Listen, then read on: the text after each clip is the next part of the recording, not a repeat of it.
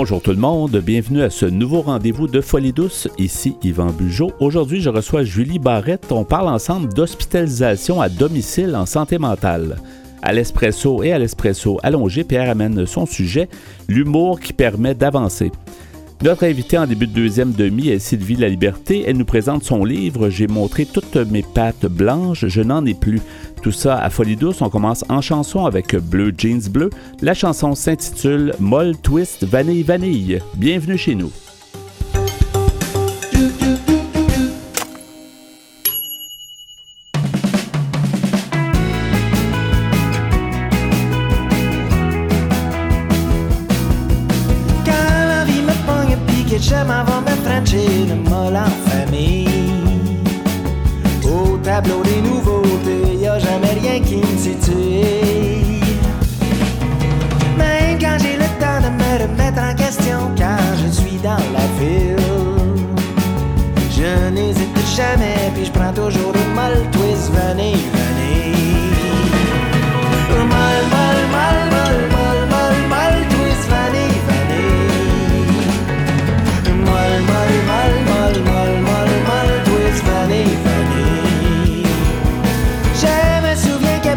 Je jouais au soccer à Victoriaville.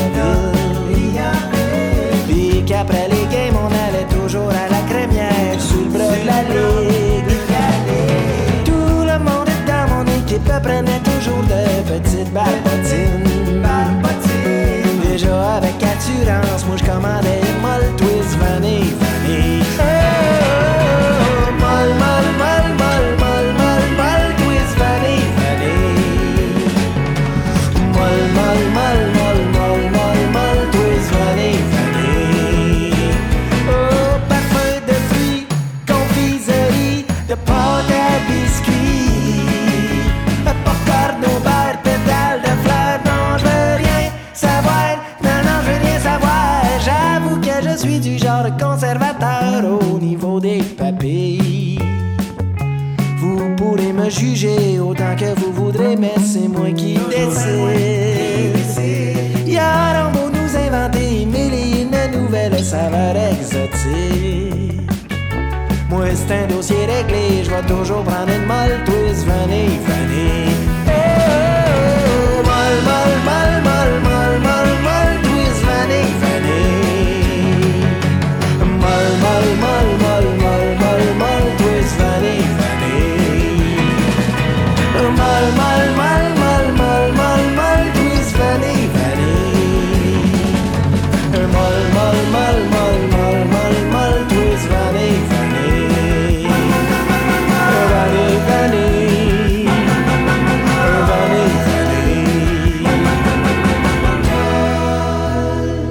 Ici Marjolaine Lachance de Belle Cause pour la Cause. Vous écoutez actuellement l'émission Folie douce. J'ai le plaisir d'accueillir mon invité, euh, Mme Julie Barrette. Bonjour, Mme Barrette. Bonjour. Bienvenue à l'é- à l'émission Folie douce. Merci. Vous êtes euh, chef de service intégré de suivi dans la communauté au CIUS de l'ouest de l'île de Montréal. Mhm. On va parler ensemble de- d'hospitalisation à domicile en santé mentale. C'est quand Mhm. même assez nouveau. Ça m'a ça m'a titillé. Puis c'est Mhm. quelque chose qui est une nouvelle approche, en fait. Puis euh, vous, êtes la bonne personne pour nous expliquer comment Mhm. on peut mettre la table sur ce sujet-là. En fait, c'est très nouveau. Je vais juste préciser, le CIUS de l'ouest de l'île de Montréal, Ouais. c'est très grand. Souvent, ça ça dit pas grand-chose aux gens qui nous écoutent. Le programme d'hospitalisation à domicile est situé à l'Institut universitaire en santé mentale Douglas Oui. à Verdun. Qui est bien Qui connu, cet hôpital. Oui, oui, c'est un hôpital euh, fort connu euh, avec lequel on a fait beaucoup d'entrevues puis qui fait mhm. beaucoup de choses, beaucoup de recherches, ça. Donc, ça, a- ça- ça a été démarré euh, dans, dans ce secteur-là. En Oui. fait, vous couvrez l'ouest. et- On, on couvre en fait le, le Dorval, la Chine, la Salle et le sud-ouest Ouais. de, de l'île de Montréal. Ouais. Euh, L'Institut a été choisi en mai 2023 là, par, le, par le ministre Ouais. Carman comme établissement vitrine pour développer le programme d'hospitalisation à domicile qu'on appelle et qu'on va souvent entendre traitement intensif bref à domicile. OK. Puis ça, ça, en fait, quand on, on entend ça, hospitalisation à domicile, Mhm. depuis longtemps, écoute, on, on parle de, de, de périodes, je sais pas si c'est encore le cas, où des gens même avaient des... euh, s'étaient barrés euh, dans les hôpitaux psychiatriques, tout ça. Mhm. Donc là, on parle d'hospitalisation à domicile, c'est un- c'est une révolution, mais comme, comment on peut définir ça? Est-ce que ça s'adresse à tout le monde? Euh, Est-ce que tous les tous les, les, les, les, les- les gens peuvent, participer à ce programme-là ou ça prend certaines conditions? En fait, ça s'adresse à presque tout le monde, Ouais. euh, aux gens qui sont volontaires et qui reconnaissent avoir un problème de santé mentale et qui veulent de l'aide. Euh, L'hospitalisation à domicile, dans le fond, ça offre un accès rapide à des services d'évaluation et de traitement interdisciplinaire à domicile. Ça permet d'instaurer de fa- façon précoce un traitement et un suivi intensif, intensif tout en permettant à la personne de demeurer dans leur milieu de vie. Euh, ça rend possible des contacts étroits avec les proches. Ça permet une compréhension intégrée et globale de la situation. Euh, dans le fond, on s'adresse à des gens qui ont des troubles psychotiques, troubles de l'humeur, Ouais. troubles anxieux, puis dont l'état est, suffisamment instable pour justifier une hospitalisation. C'est-à-dire que la personne doit avoir besoin de soins aigus Ouais. comme si elle aurait besoin d'une hospitalisation. Ouais. Par contre, c'est à domicile. Euh, les seules contre-indications, euh, ce sont des personnes qui auraient des risques suicidaires ou hétéro-agressifs trop importants, euh, des problèmes qui pourraient entraver le potentiel à la collaboration, c'est-à-dire un trouble cognitif, un trouble du spectre de l'autisme, une déficience intellectuelle ou un trouble de l'usage de substances au premier plan. Donc, il faut qu'il y ait une bonne évaluation Oui. de la part des, des- des intervenants Oui, euh, avant d'accepter. Qui décide à la fin? C'est un groupe qui dit, ben oui, euh, telle personne est apte à être hospitalisée à la maison. euh. qui euh, décide, le- le- les demandes se font par une équipe traitante. La plupart des demandes nous viennent en ce moment de notre urgence ou des cliniques externes pour éviter l'hospitalisation. Ouais. Euh, il doit y avoir eu une évaluation récente d'un psychiatre ou une évaluation dans les dernières heures. Ils font appel, euh, ils appellent à notre ligne. Il y a toujours quelqu'un qui répond du lundi au vendredi de 8 à 4, une personne de liaison. On prend les demandes téléphoniques avec un topo. Euh, L'intervenant nous donne un topo du patient. Si la personne semble être un bon candidat, à ce moment-là, on passe à l'évaluation. L'évaluation se fait par euh, un médecin psychiatre, une infirmière et un intervenant psychosociaux. C'est une bonne évaluation qui dure entre 1 heure et 1 heure 30. Et si euh, l'usager est d'accord, si c'est un bon candidat pour notre programme, la prise en charge est immédiate. Et, et- Euh. et pourquoi avoir mis ça en place, finalement? Pourquoi? Est-ce que c'est un manque de personnel dans les hôpitaux? Est-ce que c'est pour être plus moderne dans notre approche? Euh, Pourquoi avoir fait ça? En fait, c'est pour aider à désengorger les hôpitaux, mais c'est aussi euh, pour cibler une population qui peut-être normalement ne viendrait pas consulter en santé mentale euh, par peur d'être hospitalisé, d'être enfermé dans un institut psychiatrique, euh, pour rejoindre aussi une clientèle jeune, une clientèle qui, qui sort qui rejoint moins là, quand on parle d'institut psychiatrique et pour désengorger aussi ou pour euh, pour diminuer le temps d'hospitalisation. Parce qu'on a une partie aussi euh, la personne qui est très malade qui a besoin de soins trop aigus qui aura un risque euh, suicidaire très élevé. À ce moment-là pour être hospitalisé mais après deux trois jours où le risque est est moins élevé, à ce moment-là, ils peuvent faire appel à l'équipe d'hospitalisation à domicile et on peut écouter les hospitalisations. Intéressant. Puis, euh, mais à domicile, tu sais, c'est un concept qu'on- qui est difficile à comprendre, puis peut-être que c'est- à ses premiers balbutiements à- Mhm. ici dans la région de Montréal, mais sais, en, en fait, la personne est hospitalisée chez elle, mais qu'est-ce qui l'empêche de sortir? Elle peut sortir, donc euh, La personne peut sortir, c'est plus peut le même continuer concept. à euh, travailler. c'est plus le euh, même concept que d'être à l'hôpital puis d'être euh, dans un lieu où on peut tout. pas sortir. Pas là. du tout. Peut continuer à travailler, peut continuer à vaquer à ses occupations. Euh, nous, on va faire le traitement à domicile, on va faire le traitement, on peut rencontrer les gens au cégep, à l'université, dans leur milieu de vie, chez des amis, euh, où ils veulent nous recevoir un peu partout. On a aussi, euh, depuis le début, là, on a commencé à recevoir nos premiers usagers le 18 septembre. On a eu quelques mamans, euh, quelques mamans dépression postpartum qui auraient besoin, eu besoin d'une hospitalisation. On a pu leur éviter l'hospitalisation par le soin à domicile. Euh, L'équipe de traitement intensif à domicile se rendait trois à quatre fois par jour au domicile, ajustement de la médication, traitements psychosociaux, euh, contact avec la famille, enseignement aussi avec la famille, enseignement avec les enfants, partenariat avec le CLSC. Donc, la, la différence, c'est peut-être d'avoir un suivi vraiment plus serré parce que dans le fond, souvent, la personne va quand même avoir une médication quand, quand elle sort de l'hospitalisation euh, qu'on pense Mhm. auparavant, là, puis elle va, elle va dans son domicile, ben, elle continue d'avoir une certaine médication, mais il n'y a peut-être pas des. Il y a peut-être pas une- des interventions très fréquentes, alors que Mhm. là, vous semblez dire que c'est presque comme si la personne était à l'hôpital ou presque. C'est-à-dire qu'elle va voir quand même des professionnels très régulièrement. Là. euh. Euh, deux, trois, même quatre fois par jour. OK. vraiment. Euh, le médecin qui travaille avec nous, le docteur Emmanuel Lévy, est disponible euh, de 8 heures le matin à 23 heures le soir. On a un système de, de, de rapport en ligne, in vivo. Alors, on est toujours en communication avec elle. L'infirmière peut être à domicile. Il y a des effets secondaires qui sont indésirables pour le patient. Tout de suite, il appelle le docteur, le- le- la médecin psychiatre. On fait le changement. On envoie ça à la pharmacie. L'équipe va chercher la nouvelle médication change le pilulier de, de l'usager, puis euh, on recommence avec un nouveau traitement. Et même s'il y a des déplacements à plusieurs endroits, Mhm. parce que si on parle d'hospitalisation, il y a plusieurs personnes, usagers qui sont dans un même secteur de l'hôpital. Même ça, c'est vous gagnez sur, euh, sur les professionnels gagnent sur le temps euh, passé ou le, le- le- le type de service, la qualité de service en fait donné. Ben tout à fait. Puis on, on établit un lien euh, privilégié avec eux beaucoup plus rapidement. Dès la première prise en charge, l'équipe euh, raccompagne l'usager à la maison, à son domicile, rencontre le conjoint, la famille, les enfants. Euh, alors on commence tout de suite, puis c'est vraiment sept jours sur sept. Peut-être que la- l'avantage de ça d'être à domicile, c'est que les professionnels vont voir peut-être un peu plus l'environnement. Mhm. Parce que tu sais, la personne Ouais. qui est prise dans un milieu hospitalier, Mhm. on voit pas ses proches, on Non. voit pas euh, dans quel milieu il vit normalement. Que Mhm. J'imagine que ça doit aider dans le. Oui, oui. Il y a un c'est- travail là, euh, complet qui est fait, puis on, on voit beaucoup plus qu'est-ce qui est le plan de, de- en fait, du ministère de la Santé? C'est de, de- de- de- d'essayer ce- ce- ce- ce- cette approche-là pendant un certain temps, d'en tirer des conclusions, puis éventuellement de, de- de- de- d'en faire ailleurs, comme ça? Ou quoi? Ben, En fait, euh, Québec, la capitale nationale, euh, a débuté euh, l'équipe d'hospitalisation à domicile il y a 15 ans environ, un, 10 ans euh, de façon là, plus, euh, plus sérieuse. Et ils ont trois équipes.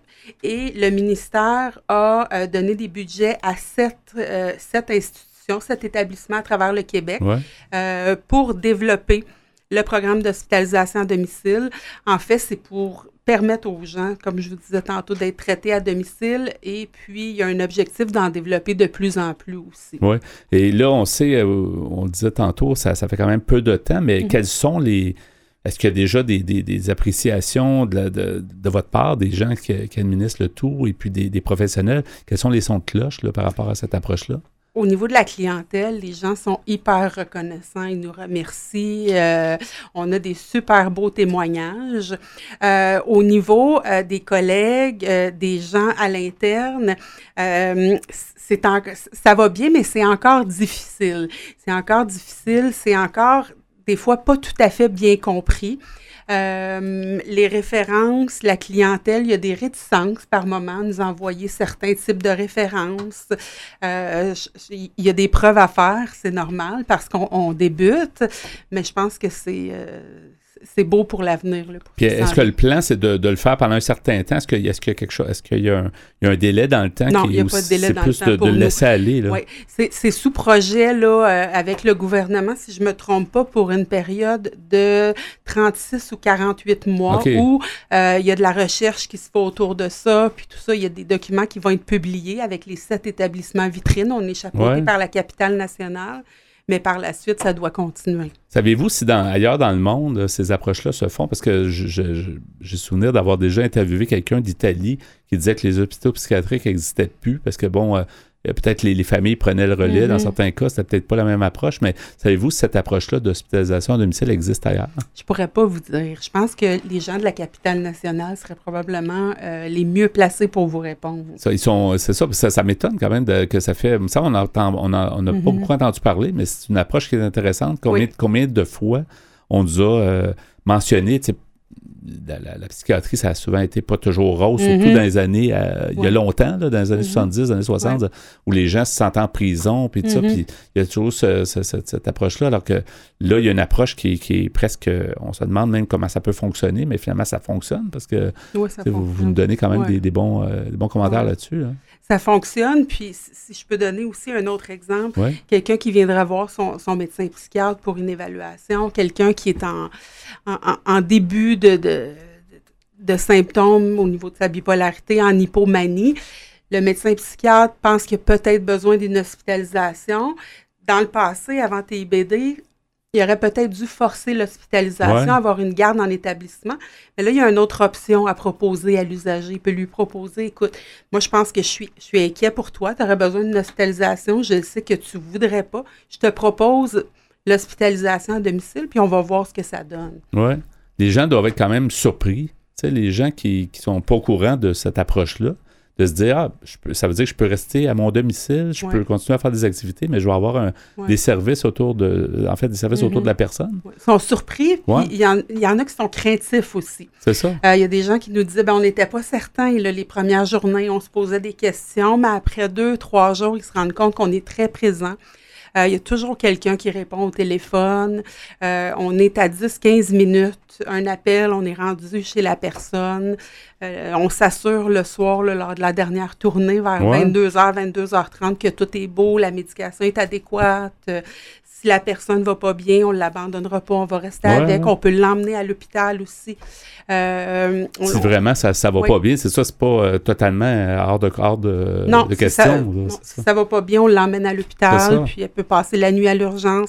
On est en train de faire des ententes aussi avec des centres de crise pour collaborer. Non, c'est super intéressant. C'est, c'est fort intéressant. J'aimerais ça qu'on les gens qui veulent en savoir plus, est-ce qu'il y a une façon de chercher quelque chose sur Internet pour savoir un peu plus? Si on cherche Institut universitaire en santé mentale Douglas, Ouais. euh, hospitalisation à domicile ou traitement intensif bref, On peut trouver, euh, quelque chose, oui. Ou sinon, on peut toujours téléphoner au 514-761-6131, le poste 2880 qui est mon poste, ou le 2257 qui est le poste euh, de l'hospitalisation à domicile. Il y a toujours quelqu'un qui va répondre du lundi au vendredi, du lundi au dimanche, de 8h à 23h. Ben, merci beaucoup, euh, Julie Barrette. Merci beaucoup de nous avoir expliqué ça. On, éventuellement, on va y revenir, mais merci, Mhm. puis bonne, bonne, bonne suite. Merci. Au revoir. Merci.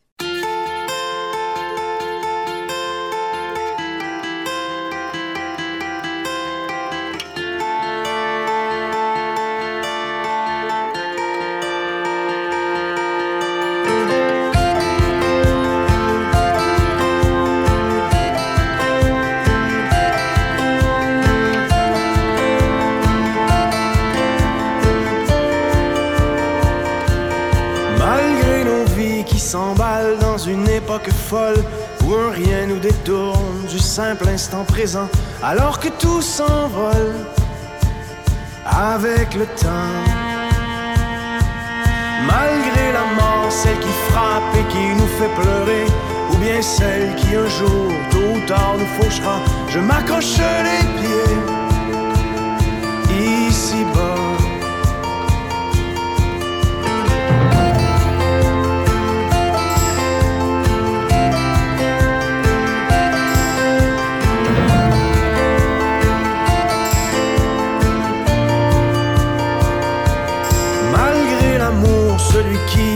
Vivre d'espoir, qui parfois fait si mal quand on reste sur le seuil d'une trop courte histoire, sans qu'on le veuille.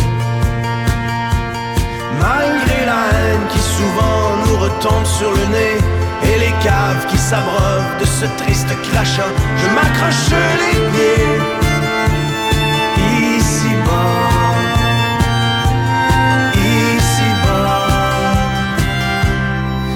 que mes yeux s'ouvriront, je chercherai dans l'horizon la brèche qui s'ouvre sur mes décombres.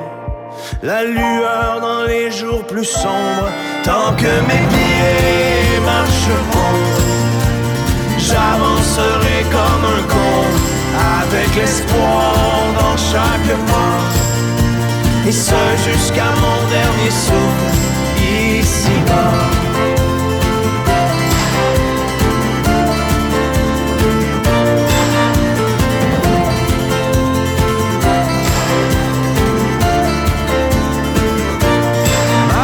les merdes, les revers, les choses qui nous échappent, les petits, les grands tourments, les erreurs de parcours et tout ce qui nous rattrape dans le détour. Les rêves inachevés, La routine, le cynisme, l'hiver qui finit pas. Je m'accroche les pieds. Ici bas. Ici bas. Tant que mes yeux s'ouvriront, je chercherai dans l'horizon la brèche qui s'ouvre sur mes décombres. La lueur dans les jours plus sombres, tant que mes pieds marcheront, j'avancerai comme un con, avec l'espoir dans chaque pas, et ce jusqu'à mon dernier souffle, ici-bas.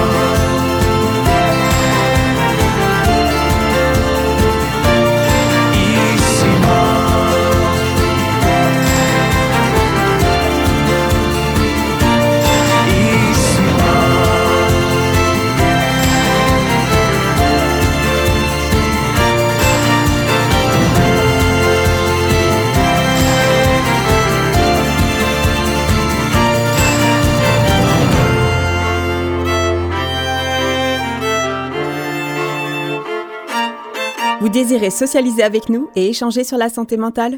Abonnez-vous à Folie Douce Radio sur Instagram. Nous y allons maintenant avec le segment Espresso. Bonjour Pierre Laporte. Salut Yvan. Aujourd'hui, ton sujet, l'humour qui permet d'avancer. Oui, on va voir que, et vous vous en doutez peut-être déjà, que le sens de l'humour euh, peut être euh, presque une bouée de sauvetage dans la vie et nous permet de faire face euh, à de multiples euh, traumatismes ou euh, difficultés dans la vie. Ça aide à beaucoup de choses, finalement, l'humour. Oui, ah oui, oui.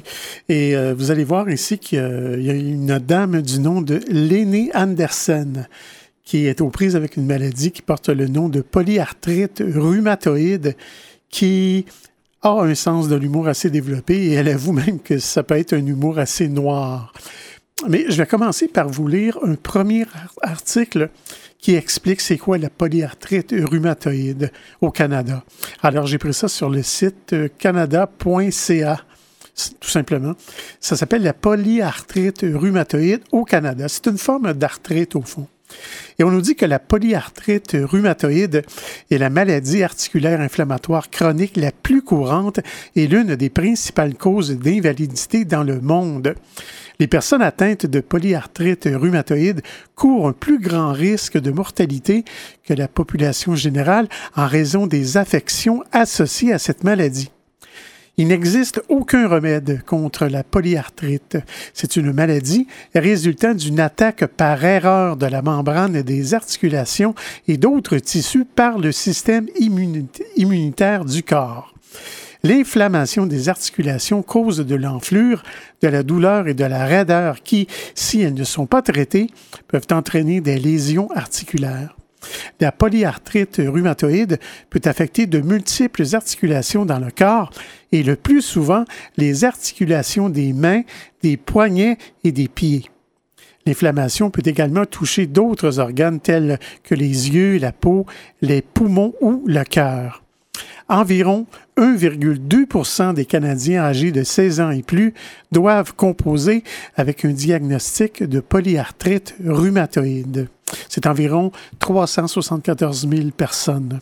Je croyais que c'était vraiment euh, chez les personnes âgées, mais tu dis, euh, c'est Ouais. ça, il y a des jeunes aussi. hein. Oui, oui. Ouais. Alors maintenant, mon article principal qui s'appelle Comment mon sens de l'humour, même noir, me permet d'avancer dans la vie avec la polyarthrite rhumatoïde. J'ai pris ça sur le site qui s'appelle creakyjoints.ca. C'est un nom, ça. c'est un nom de site. Oui, quoi, on pourrait traduire ça par euh, des articulations euh, Ouais. qui craquent, peut-être? c'est peut-être ça. Mais Ouais. ça. Ça sonne drôle, ça. Oui. Alors, c'est une dame, euh, comme je disais tantôt, euh, du nom de Léné Andersen. Elle a appris très tôt que même si elle ne pouvait pas contrôler ce qui lui arrivait en raison de sa maladie chronique, elle pouvait contrôler sa réaction. Elle nous dit, depuis le début, je, je choisis de rire. Alors, vivre avec la polyarthrite rhumatoïde, qu'on appelle souvent simplement la PR, ou toute autre maladie chronique, ajoute tant de défis à la vie quotidienne. En plus des symptômes euh, qui interfèrent avec ce qu'on veut faire, il faut jongler avec une panoplie de tests et de rendez-vous médicaux à gérer les éléments qui peuvent déclencher une crise, le tout en présence de la douleur, évidemment. Dois-je vous dire qu'il y a des moments où tout semble juste trop? Ça devient presque impossible de trouver une raison de sourire, nous dit Mme Anderson. Cependant, ma stratégie pour m'adapter, comme d'autres personnes dans la communauté de la retraite, a été de développer un sens de l'humour face à la situation. Il arrive souvent que plus la situation est grave, plus mon sens de l'humour est noir. Personnellement, nous dit-elle, je dois mon point de vue est résolument déformé sur ma PR à mes parents, au domaine de la médecine et à la vie, dans le fond. J'ai grandi entouré de personnes qui utilisaient le sarcasme et les taquineries pas méchantes qui célébrait les débats sains et qui prenait euh, plaisir à faire rire les autres. Cela m'a bien servi et m'a aidé à développer le sens du ridicule. C'est un peu comme une réponse, tu sais, c'est un peu une réponse un peu, euh, si tu veux, un petit peu plus Un peu euh, tordu, forte, là, Ouais. un peu plus forte à, à quelque chose qui est fort, là, une Ouais. maladie qui est difficile. là. Oui, peut-être que ça prend, oui. Ça prend justement, quelque chose euh, pour venir à côté. un sens du ridicule, oui. Ouais. Elle nous dit, mais mes parents m'ont aussi appris autre chose de spécifique à la prise en charge d'une maladie chronique. Ayant grandi avant l'arrivée des nombreuses options de traitement de la polyarthrite rhumatoïde disponibles aujourd'hui, ma vie d'enfant et d'adolescente a souvent été très difficile. Je me souviens encore exactement où j'étais dans notre maison quand mes parents m'ont dit que j'avais un choix à faire. Je pouvais pleurer ou je pouvais rire à une époque où tant de choses étaient hors de mon contrôle, comme mon état le jour, euh, le, jour le jour, ou ce que j'étais capable de faire et même l'endroit où je dormais. J'ai passé plusieurs années à l'hôpital, nous dit-elle. Cette phrase me redonnait un sentiment de contrôle. Avoir du pouvoir est un terme utilisé en psychologie et en sociologie pour indiquer qu'une personne ou un groupe de personnes est aux commandes de sa vie c'est pouvoir utiliser son libre arbitre et changer son environnement. Lorsque vous vivez avec une maladie chronique imprévisible, il est assez normal de se sentir impuissant, comme si vous n'aviez pas de contrôle ou de pouvoir sur votre vie. Le cadeau que mes parents m'ont fait ce jour-là, il y a tant d'années, était la certitude que même si je ne pouvais pas souvent contrôler ce qui m'arrivait, j'étais en plein contrôle de ma réaction. Mais je, vais- m'arrêter ici. Puis on va poursuivre plus tard l'humour qui permet d'avancer.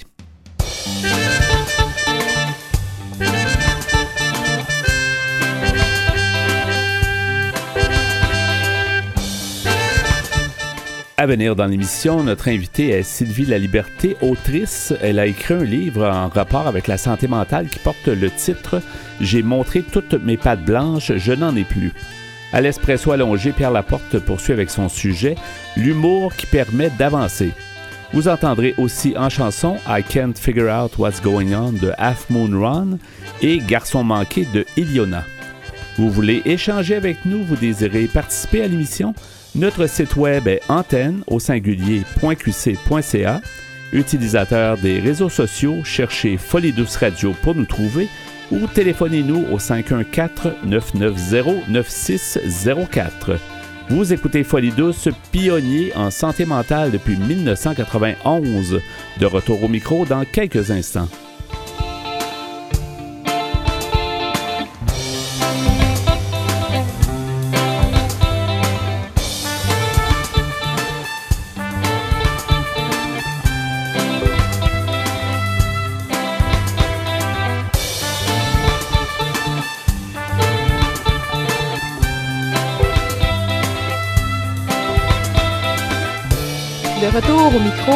Douce, qui vous renseigne sur les difficultés émotionnelles.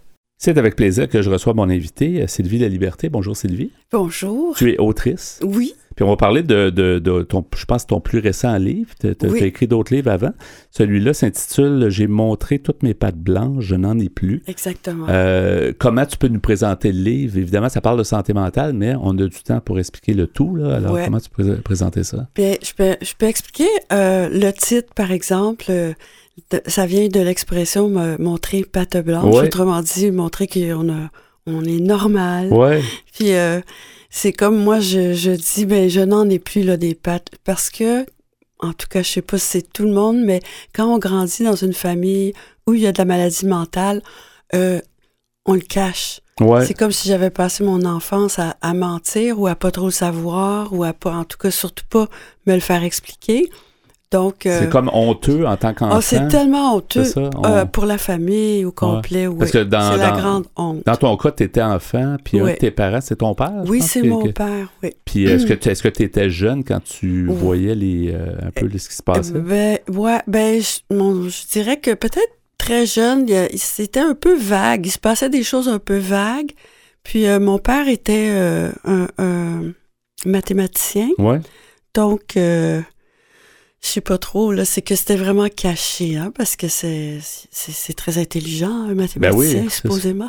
Ben, on dit Donc, souvent euh, aussi que les gens très, très intelligents, on, en parle des fois, je sais pas s'il y avait un diagnostic, mais dans le cas de la schizophrénie, souvent on parle que les, les gens sont très intelligents, puis euh, des fois ça, ça se côtoie, l'intelligence. euh, Ouais, je sais pas ça, c'est vrai. Je me demande si c'est pas... voir. Ben, Faudrait voir, mais je sais pas. Mais en tous les cas, c'est ça. Donc, euh, ça a pris du temps quand même. C'est plutôt comme quand j'avais 10, 11 ans où il a commencé à avoir des crises, là, Ouais. vraiment. Puis, euh, Est-ce qu'il y avait un diagnostic à ce moment-là? euh, il y en a Euh, eu plusieurs. Ouais. Parce qu'il y a eu plusieurs fois où il est allé à l'hôpital psychiatrique. Puis, euh, mais c'est ça, c'est qu'à chaque fois, il revenait. Puis, je pense que ça, c'est un classique. Il arrêtait de prendre les médicaments. C'était les années 70. Ouais. Alors, je pense qu'il était pas très avancé au niveau de, de- des Il y avait beaucoup d'effets secondaires, peut-être plus aussi pour Ah, certains. Ah, c'est incroyable. c'est ça. C'était très dur pour nous. Puis comme c'était pas expliqué aux enfants, si on nous avait dit, euh, il a pas choisi d'être malade, Ouais. euh, c'est c'est la maladie qui fait ça, puis euh, il va aller mieux. euh, mais on, on savait pas. Mais je dirais que avant que mon père euh, soit psychiatrisé, il y avait souvent, quelquefois, des sortes d'ambiances bizarres à la maison. OK. Puis là encore, ça, c'est mélangeant. Et surtout si euh, ma mère euh, arrivait pas à... J'imagine à faire face, puis à, à dire, écoutez les enfants, il y a un problème, là, Ouais. puis je vais vous l'expliquer, puis on va faire, on va aider euh, votre père. Ouais. Mais non, on n'en parlait pas à l'époque. Puis vous étiez. C'était très euh, secret. ouais, vous étiez deux, deux enfants, c'est ça? On était ton- deux enfants. C'est ça. Puis le livre que j'ai écrit, c'est suite à- à- au décès de mon frère, qui est, euh, qui s'est, euh, qui est mort du cœur. Ah, Son cœur s'est arrêté pendant son sommeil. Puis j'étais en choc après ça. Et euh, je sais pas si c'est du déni, mais en tout cas, le, le besoin que j'ai eu, c'était de lui écrire. Ouais. Puis euh, de lui écrire notre enfance, finalement. Donc, je pouvais pas manquer ça. C'est-à-dire que je pouvais pas cacher ça. Puis, euh, évidemment, je me sentais coupable parce que c'est, euh, c'était ça la loi dans, dans notre famille. Puis c'est assez étrange à quel point les gens, en général, quand ils veulent pas savoir, ils ne, ils ne le sauront pas. Ouais. Puis euh, donc, les gens proches de la famille de, savaient quand même qu'il allait en hôpital psychiatrique et tout, mais jamais personne n'a pensé à, aux répercussions ou à qu'est-ce que ça pouvait faire à des enfants ou euh, c'était c'était très étrange. Donc euh, on Les se débrouillait. Ouais. Les enfants ont comme pas le bagage aussi, tu sais, l'expérience de vie pour avoir un recul puis dire, ben, éventuellement, dans quelques jours, dans quelques semaines, il va aller mieux parce qu'il va être, euh, il va être pris en charge. Tout ça, sais, c'est, c'est réconfortant pour un enfant, Oui. qui sent que son parent est redevenu, entre guillemets, normal, là. Oui, c'est ça. Même sous médication, mais au moins, il y a comme un- une sécurisation qui s'en vient vers l'enfant aussi. Oui. Mais c'est ça. En fait, j'espère qu'aujourd'hui, à l'époque, hein, c'est ça, on ne disait pas, on disait rien. J'espère qu'aujourd'hui, quand il y a un parent qui est en crise, j'espère qu'on y pense. Il y a des enfants, on devrait peut-être aller voir s'ils sont corrects, si on leur a expliqué. Parce que sinon, vraiment, c'est que ça crée un nuage. Puis tu es obligé de te débrouiller tout seul avec qu'est-ce qui a du sens, qu'est-ce qui en a pas. Ça fait que tu deviens un peu mélangé, que tu doutes tout le temps. Et surtout, que en tant qu'enfant, les enfants, ça fonctionne comme ça. hein. Ça, ça se s'étudie beaucoup les uns les autres. Fait que, euh, la normalité, là, c'était pas chez nous, c'était partout ailleurs. Fait que je regardais vraiment les gens, les autres enfants, les amis, euh, à l'école, tout le monde me semblait normal. T'espérais sûrement une vie euh, normale, entre guillemets, malgré que personne n'en a Ouais. une, puis la- les apparences, ça semble toujours bien être... vrai. Ça. Je le savais pas, c'est drôle, hein? Mais comme enfant, c'est comme ça, mais ça, ça développe euh, peut-être euh, cette, ex- cette expérience-là, c'est c'est pas quelque chose qui est souhaitable, mais ça développe probablement euh, des êtres humains plus euh, empathiques, je sais pas, là, tu sais, peut-être probablement que tout au long de ta vie, tu as été plus attentif parce que tu savais ce que c'était quand tu vis euh, un Oui, genre ça, de, c'est de- vrai. hein, de souffrance comme ça. Ça, c'est vrai, par exemple. Ouais. Euh, Si on, on peut trouver une qualité, oui. Mais euh, en même temps, une personne qui doute beaucoup, jamais sûre d'elle-même, puis aussi, je sais pas comment dire ça, mais qui manque de protection, donc un peu toujours apeurée. Ouais. Ouais. C'est ça. Ouais. Non, ça, C'est ça, c'est c'est- effectivement, les, les, les enfants, euh, c'est sûr qu'il y a comme un manque de sécurité, fait que c'est sûr que ça, ça, ça stresse un peu, ça dérange. Ouais. puis Ça ça, reste, hein, ça reste. Ça reste, ouais. Euh, C'est ça, en ça fait. marque. Ça marque beaucoup, puis euh, ben, c'est que, voyez-vous, c'est que ça se construit des enfants. Exactement. S'il n'y a pas de parents disponibles, quand il y a un trop gros problème, comme on avait chez nous, c'est sûr que les enfants sont laissés à eux-mêmes. C'est très difficile. Que- Qu'est-ce que qu'est-ce qui aurait été peut-être, t'en parlais tantôt, là, si genre si tu disais si ma mère ou quelqu'un d'autre nous avait expliqué, est-ce que c'est ça qui aurait peut-être fait une différence? Si Ah quelqu'un oui. avait pu te, te- Oui. te- t'expliquer, ben, tu sais, en, te- en te sécurisant en même temps. Oui, beaucoup, oui. Ouais. Ah oui, moi, je pense qu'il faut, faut tout expliquer aux enfants. Il faut prendre le temps. Dans les mots simples. Dans- puis, oui, euh, oui, je pense la, que la oui. réalité, pas avoir peur de Oui. dire ce, que- ce qui arrive. Parce que sinon, on comprend pas. Puis euh, c'est ça, quelqu'un qui, euh, par exemple, qui, qui sort, là, comme mon père qui sortait de l'hôpital psychiatrique, c'est sûr qu'il était complètement déprimé. euh, il était comme lourd, incapable de s'habiller. euh. là, je le dis dans mon livre, en plus, il avait de la misère à, à manger. Tu sais, il tremblait tellement à cause des effets secondaires, puis il bavait. C'est sûr Je que... peux comprendre en- qu'à l'époque, il voulait, il, voulait, il voulait lâcher les médicaments. à là, cause de ça, ben oui, évidemment, c'est ça. Ouais. Ah oui, puis il a fait beaucoup de... À deux reprises, au moins, à- au moins à deux, il, il se sauvait. Il se sauvait de l'hôpital. OK. Alors, euh, je me souviens une fois, j'étais à la maison, mais je le décris dans le livre, là. J'étais à la maison, c'était l'hiver, puis l'hôpital était loin. Il avait marché pieds nus dans la Ah, neige. wow. Ouais, oui, c'était, c'est très triste. C'est ça aussi, c'est que c'est toute une tristesse, puis... euh, mais avec le temps, ben, je suis comme, je suis contente d'avoir euh, pris beaucoup de temps pour essayer de comprendre ça et ne pas en vouloir là, à mon père ou à ma mère. Ouais. Qu'est-ce qui a fait que t'as, euh, ben, tu, tu voulais en parler, mais euh, c'est quand même quelque chose. C'est comme. Euh, t'es- assez prête de parler de ça parce que pour t'écrives un livre, ça va rester pour toujours. Puis il y a plein de gens qui vont le lire. Qu'est-ce qui a fait que tu as eu le déclic ou qu'est-ce qui a fait que tu as pu C'est écrire le livre? vraiment, ben, c'est vraiment le décès de mon frère parce que à cause d'une enfance comme ça, on était très, très, très proches. Puis quand, comme je le dis dans le livre, plus proches, on s'aimait, mais peut-être plus parce que on comptait un sur l'autre, les deux. Et après, une fois dev- devenu adulte, il y avait juste lui qui connaissait cette histoire et vice-versa. Ouais. avait- Et plusieurs fois, on, allait, on se racontait des anecdotes, puis c'est qu'à un moment donné, tu, tu te demandes, mais est-ce que ça s'est vraiment passé?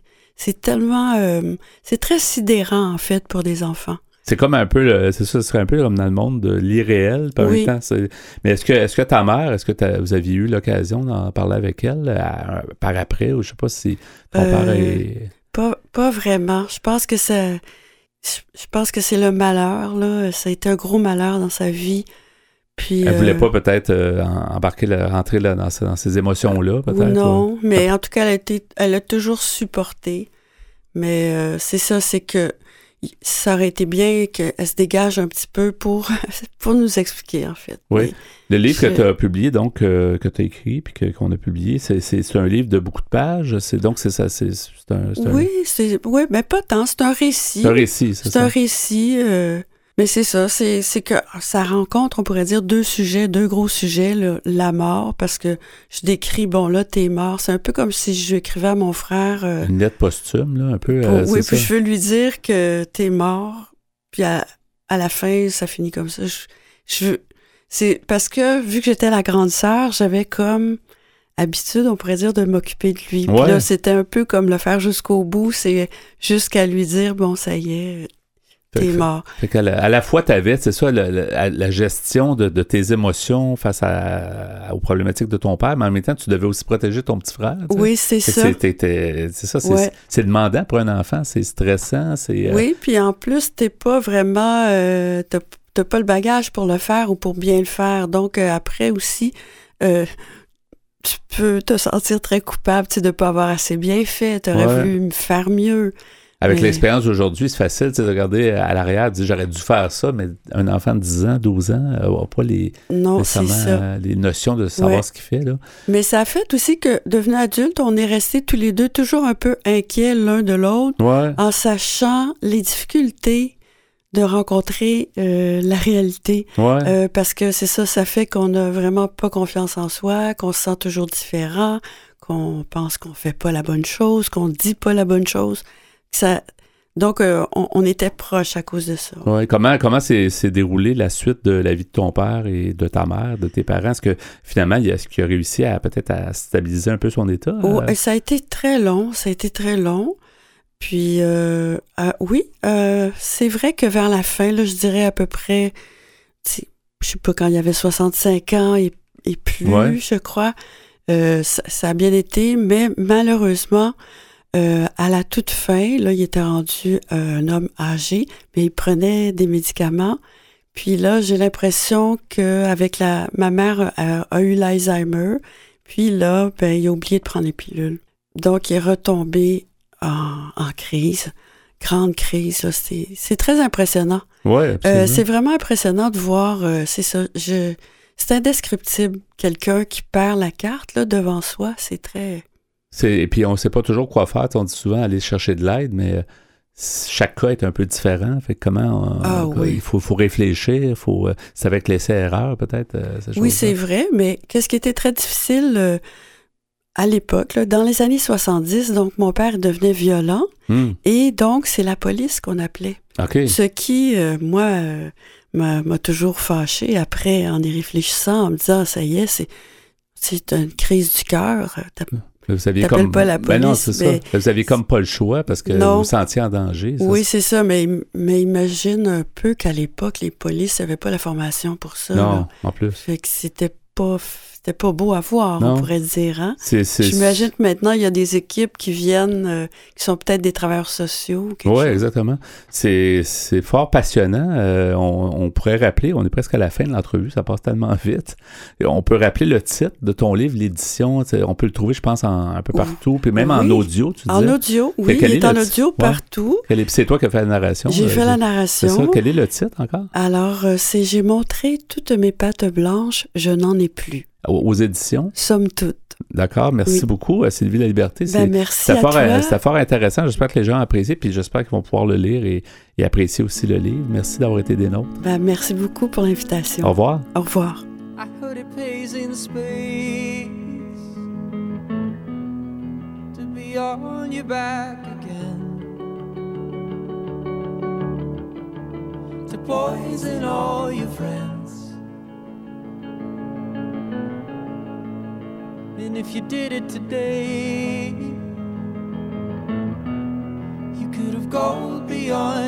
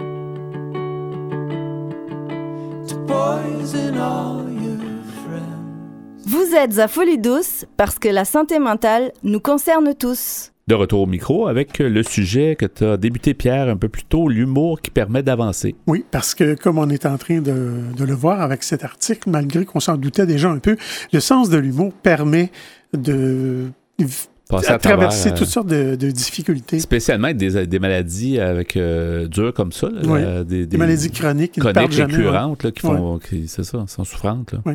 Alors, c'est un article qui s'appelle Comment mon sens de l'humour, même noir, me permet d'avancer dans la vie avec la polyarthrite rhumatoïde, une forme d'arthrite. Un article écrit par Madame Léné Andersen, un nom euh, légèrement euh, euh, nordique. Dans les pays nordiques, un peu. ouais. Peut-être une Suédoise. Quelque ou- part dans ce coin-là. Dans ce coin-là, oui. Alors, elle, elle a écrit l'article et elle-même souffre avec euh, cette maladie. Alors, elle nous dit que avec une vie qui est encore aujourd'hui souvent difficile, que ce soit à cause de ma polyarthrite rhumatoïde ou d'autres facteurs, être capable de me concentrer sur le ridicule de la situation est mon super pouvoir. Il y a cinq ans, j'ai eu de graves complications liées à la grippe et je me suis retrouvé sous respirateur aux soins intensifs. Elle nous dit Faites-vous vacciner contre la grippe nous dit Mme Anderson. Elle continue en disant Quand je me suis réveillé, incapable de parler à cause d'une trachéotomie, trachéotomie, pardon, les choses sont très vite devenues très comiques.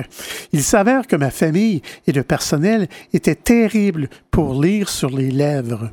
Un problème aggravé par le fait que j'en profitais souvent pour faire des blagues alors qu'ils s'attendaient à ce que je sois direct. Bizarrement, ils comprenaient très bien lorsque je leur disais vous m'énervez, par exemple, chaque fois qu'ils ne comprenaient pas la plaisanterie.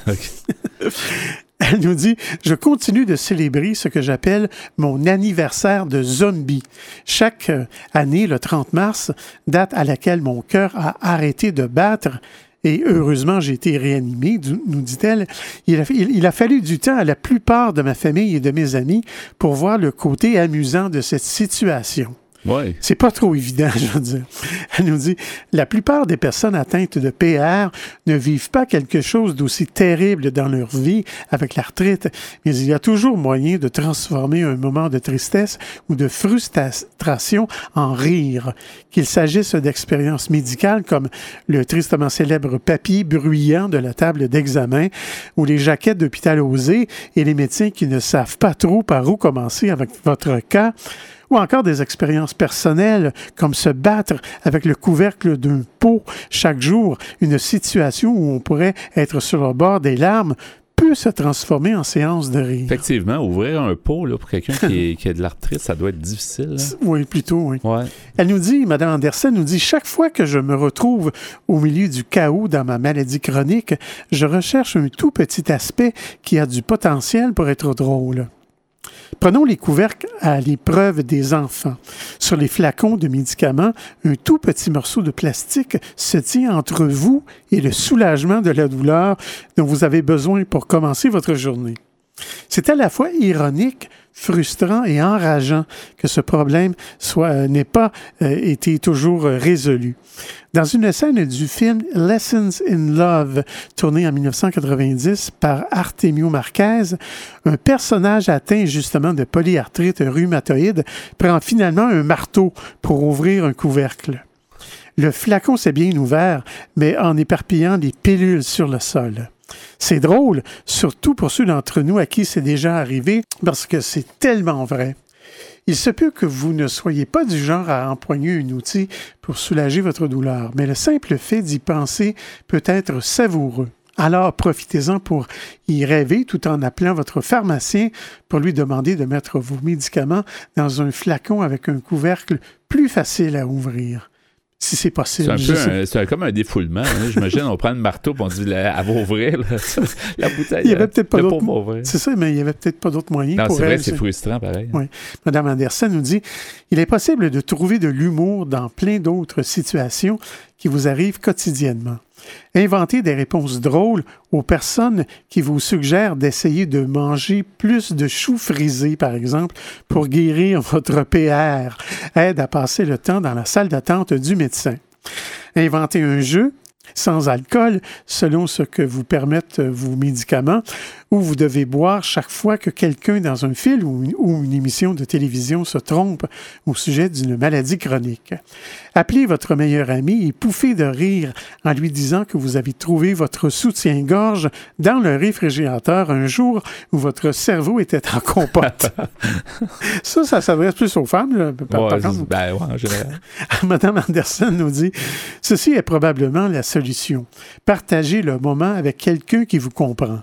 Si vous n'êtes pas en mesure de trouver des blagues vous-même, allez voir sur les maladies chroniques sur Instagram, Facebook et Pinterest peut vous faire rire ou au moins vous donner un petit sourire en coin quand rien d'autre ne semble le moindrement amusant. Parler à d'autres membres de la communauté de l'arthrite et de la douleur chronique sur les réseaux sociaux peut vous apporter un soutien vital et quelques éclats de, de rire qui peuvent vous aider à continuer. Mais ne laissez pas de côté votre réseau de soutien en personne, comme votre famille ou vos amis. Ensemble, vous pouvez rire des nombreux moments ridicules qui se produisent dans toutes vos vies. Parce que des situations humoristiques, même si c'est de l'humour noir, il y en a aussi dans la vie normale. Rire ensemble des défis surmontés par chacun crée des liens entre les gens et renforce ceux déjà existants. Et ces souvenirs peuvent vous aider à traverser les moments euh, difficiles qui viendront. Alors, je vais m'arrêter ici. Ouais, c'est, quand même, ça prend des personnes fortes, je pense, pour ce genre de. Ouais. c'est, c'est quand même inspirant comme histoire. Ouais, Merci beaucoup pour ce sujet, l'humour qui permet d'avancer.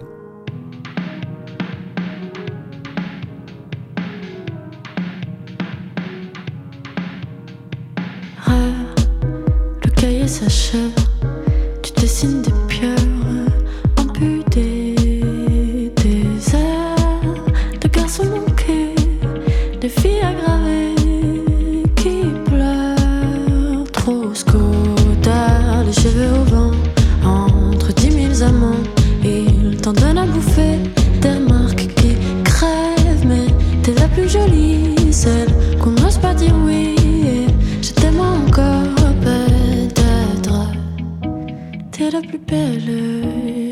la plus belle, celle qu'on harcèle. T'es la plus belle, t'es ma plus belle, ma plus belle. Ah, ah, ah, sous la blessure, tu cicatrises